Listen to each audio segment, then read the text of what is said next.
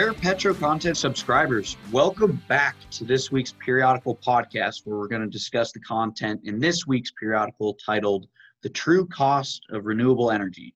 We actually released it just this past Wednesday, July 29th, and kind of how we started out these segments every week so far. Um, I'm sure most of you have heard this before, but for those of you that, that might be new here, you know, welcome. Glad you could uh, swing by and listen to our podcast here. But my name's Kevin, and I'm joined by the host of your Monday Madness podcast, Tavis. Hey there. And we are excited to bring you yet another episode here. Speaking of which, make sure you head over to our website at rarepetro.com and our LinkedIn page so that you can subscribe and stay up to date on all things happening in oil and gas. Now let's get into it. So, as the world enters this new age after the coronavirus, policymakers have begun to shift their concentration from pandemic challenges to economic recovery. A major focus will be how to recover the lost jobs as a result of worldwide economies shutting down and forcing society to shelter in place for months on end. One focal point of economic recovery involves infrastructure restructuring plans, including those for the energy industry green energy advocacy groups are doubling down on pressure to continue or even increase the use of wind, solar power, and electric cars. What gets left out of the discussion is any serious consideration for the broad environmental and supply chain implications of this clean, renewable energy. What these green energy groups do not realize is all energy producing machinery must be fabricated from materials extracted from the earth. In other words, no energy system is actually 100% renewable, since all machines require the continual mining and processing of millions of tons of raw material during fabrication and the disposal of hardware at the life cycle's end once it inevitably wears out. Compared with hydrocarbons, green machines entail on average a tenfold increase in the quantities of materials extracted and processed to produce the same amount of energy. Compared to fossil fuels and other energy generation methods, what is the true cost of green renewable energy?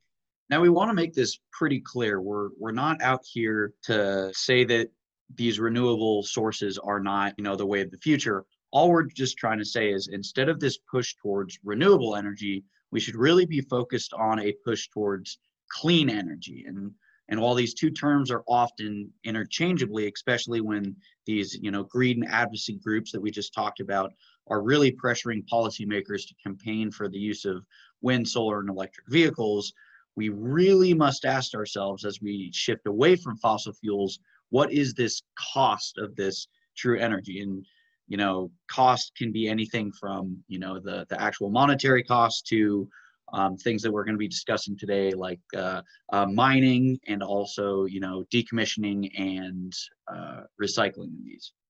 Exactly, I couldn't agree more. Uh, we just want to highlight the implications of the life cycle and, like you said, that supply chain all the way down to when you decommission it. It is possible for it to be net positive, but there's a lot of things to consider before you get to the end of that. So now, before we get too far into this, let's discuss, you know, the different types of renewables, and more specifically, the the types that we'll be discussing in this podcast today. So renewable energy or clean energy comes from natural sources or processes that are constantly replenished, even if their availability depends on time and weather. Examples of renewable energy include sunlight for solar panels, wind for wind turbines, water movement for hydroelectric power, and heat from the earth for geothermal energy. With increasingly innovative and less expensive ways to capture and retain nature's forces, Renewables are becoming a more important power source, accounting for more than one eighth of United States based electricity generation. The expansion of renewables is happening on both a large and a small scale, from residential rooftop solar panels selling power back to the grid to giant offshore wind farms.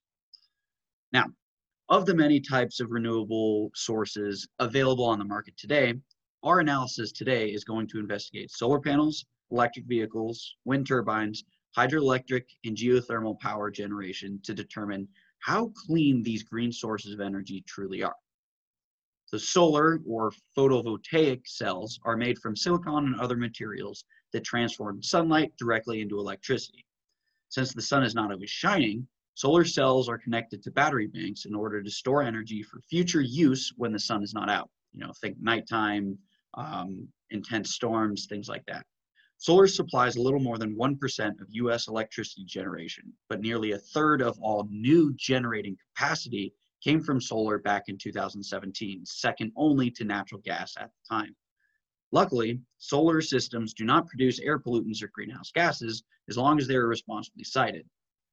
Therefore, most solar panels have few environmental impacts beyond the manufacturing and recycling process. Electric vehicles, like solar panels, utilize large batteries that can be recharged when plugged into an electric outlet. Again, similar to solar systems, electric vehicles have very few environmental impacts beyond the manufacturing and recycling process. And then we've got wind turbines. Wind turbines are nearly the size of skyscrapers, whose turbines spin in the wind to generate electricity. Wind, which accounts for a little more than 6% of US generation, has become the cheapest energy source in many parts of the country and can be placed anywhere with high wind speeds, such as hilltops, open plains, or even offshore in open water.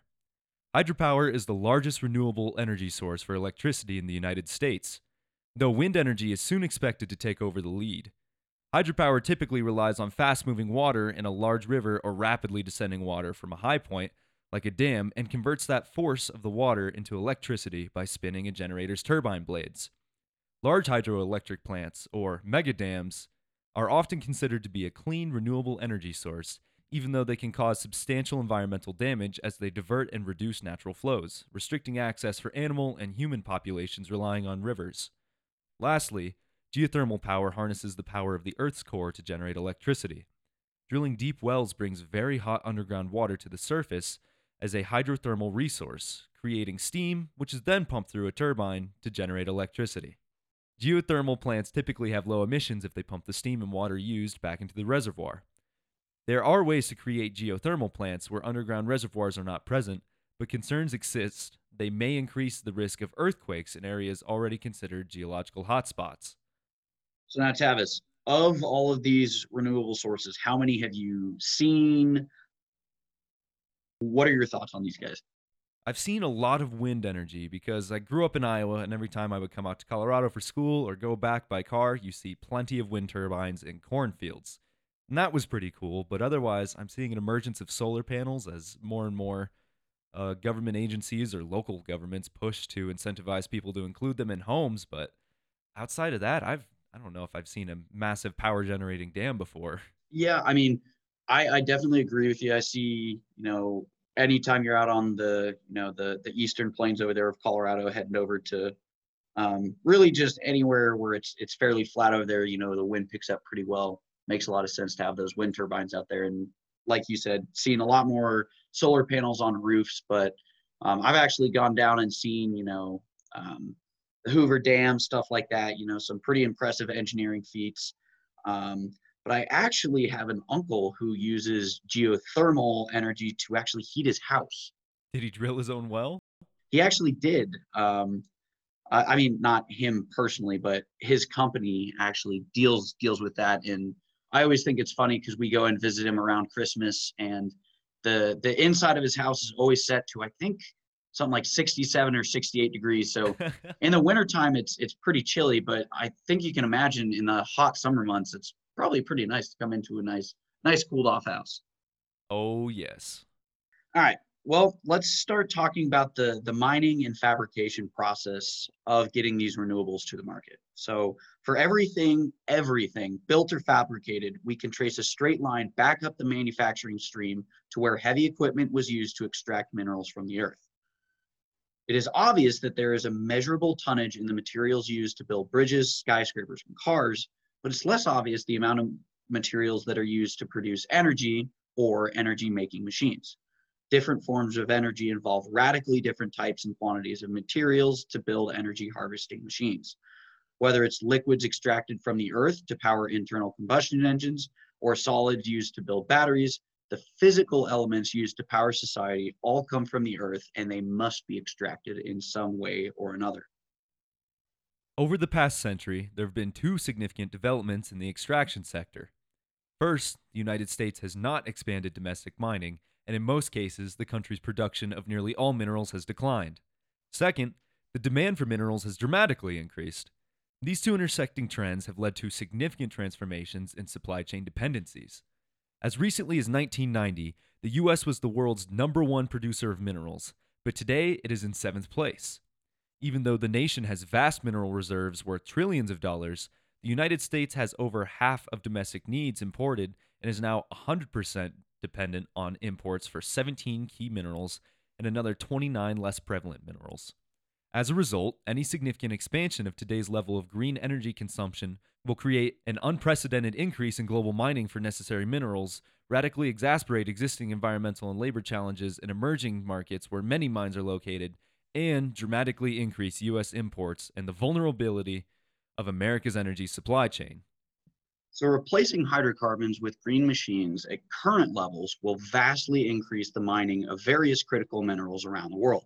Furthermore, oil, natural gas, and coal are still needed to produce the concrete, steel, plastics, and purified minerals used in such machines. In fact, the energy equivalent of 100 barrels of oil is used in the process to fabricate a single battery that can store the equivalent energy of one barrel of oil.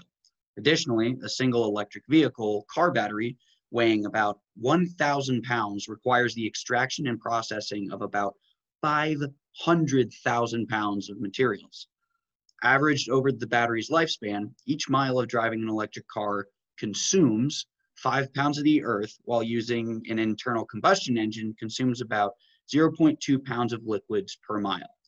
Not only is the extracting process much more costly, the end result is a vehicle that is not much more efficient than existing internal combustion engines. All forms of renewable green energy require roughly comparable quantities of materials in order to build machines that capture nature's energy the sun, wind, and water. Wind farms come close to matching hydroelectric megadams in terms of material consumption, but solar farms outpace both. In all three cases, the largest share for material amount needed is found in conventional components like concrete, steel, and glass. Compared with a natural gas power plant, all three require at least 10 times as much material in tons mined, moved, and converted into machines to deliver the same quantity of energy. From a mining and fabrication perspective, green energy is not as clean as it is made out to be.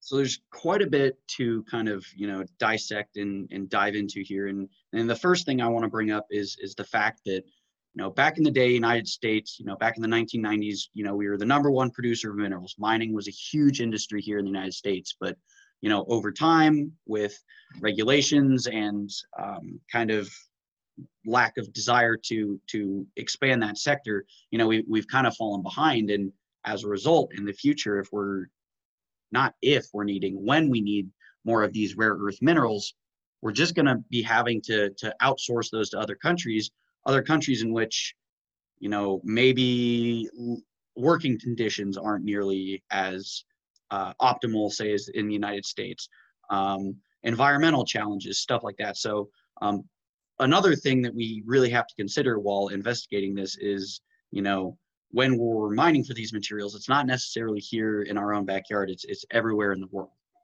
Yeah, definitely. I actually took an energy politics course and I wrote my final paper on rare earth minerals.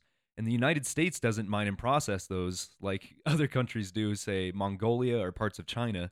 And all we do is we just outsource it to there, have them process it, have them take the hit for all of those toxic byproducts, then we collect the rewards for very cheap. So it is something to consider because if you put it out of sight, out of mind, yeah, then green energy looks pretty damn awesome. But there's a lot that goes on that we neglect at this point. Well, and and, and I think that uh, that that statistic that we were just talking about, the fact that you know a single electric car battery weighs in about a thousand pounds. I'm not sure if this is you know a ratio here, but if the car battery weighs a thousand pounds, that means you have to extract and process 500,000 pounds of materials. I mean, that's just absurd. That that is insane. That is energy dense, and the amount of probably oil being used to power those machines, not only power but build or extract the minerals for those said machines as well.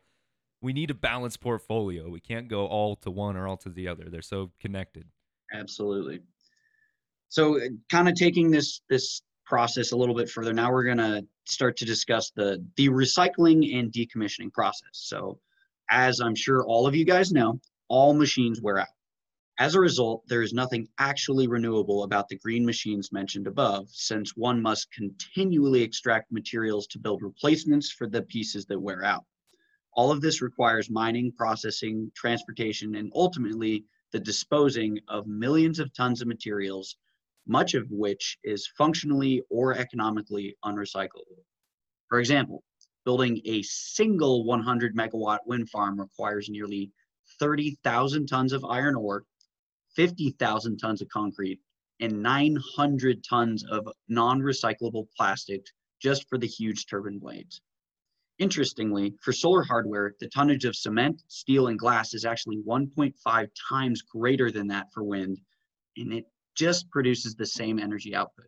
By investigating the current trends in renewable energy infrastructure investments, by 2050, the quantity of worn out solar panels, much of which, like we have mentioned, is non recyclable, will constitute double the tonnage of all of today's global plastic waste, along with over 3 million tons per year of non recyclable plastic from decommissioning the wind turbine blades. Even more eye opening is the fact that by 2030, more than 10 million tons per year of batteries from solar energy systems and electric vehicles will become garbage. This is garbage that cannot be recycled and can leak harmful toxins back into the environment from which they were extracted and modified. Now, how can this problem be solved? Well, innovative solutions. Take the oil and gas industry as a base example, the industry we have the most experience with. Before carbon reduction requirements and environmental concerns, the industry had free rein over their actions to pull carbon from beneath the surface. Over time, best practices were developed with the industry leaders and government officials ensuring the longevity of the industry and environment went hand in hand. With the continued development of the renewable sector into the future, more innovative solutions must be brought to the table to ensure that the staying power of the industry truly aligns with the best interest of the environment. Renewable energy sources may not generate greenhouse gas emissions, but they are far from environmentally friendly. With continued investments and subsidizations from the government, this energy source can truly become another source of viable energy needed to take the energy industry to the next level. So, kind of as Tavis just said there, you know, if we want to you know, pave this path forward for green energy, renewable energy into the future, we kind of just have to take a step back and figure out, okay, how are we going to make this process a little cleaner, a little more efficient, less environmentally impactful? Exactly. I mean, going back to the turbines, I think that's a great example. Like you mentioned, it's 900 tons of non recyclable plastic. Well, when those blades wear out, they get worn by the air by air friction and resistance actually and go smooth and become less efficient one of the most popular ways to dispose of them now is to take them to what are turbine blade graveyards, where they excavate a bunch of earth, put the old blades there, and then bury them. It's something you don't hear a lot of because it kind of takes away from the green energy vision that people have. But if we can start targeting those small things and implementing solutions that make it more green, then this could be a very beneficial technology. Yeah, absolutely. I mean, we currently take all of our, you know, global plastic waste and you know recycle it reuse it you know kind of like that reduce reuse recycle so i'm wondering you know down the road if there's going to be ways of okay instead of just taking these massive massive i mean i don't know if you guys have ever seen these wind turbine blades but when they're driving them down the highway just in sections these things are huge.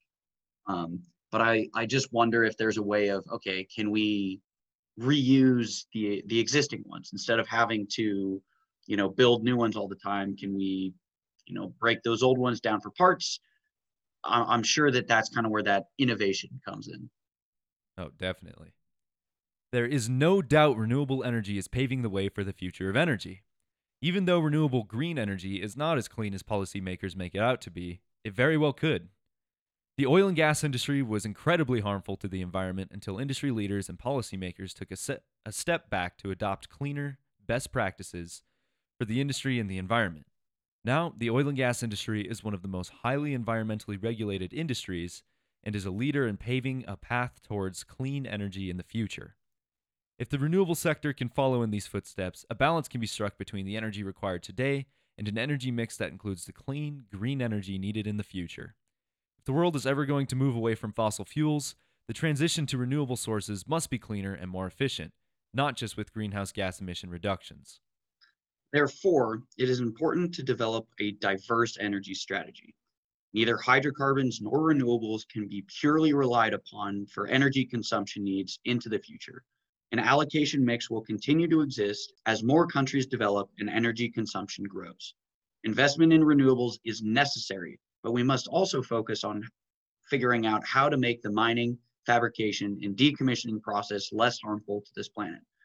In order to leave the world in a better shape for future generations, a balance must be struck to include various sources for subsequent energy development. Well, thanks for tuning in, guys. Um, again, I really hope that you guys understand that we're not trying to, you know, trash the renewable sector. I think it's um, it's it's great sector. I think it's really where the the future is headed. I really think that's where energy is headed. But I just, you know, the the purpose of writing this periodical and this podcast is just bring a little bit more information to the forefront of everyone's minds of okay, you know, maybe there's more to be done before we just transition immediately over to these renewable energy sources. Exactly. We need a balanced, clean portfolio of all energies together.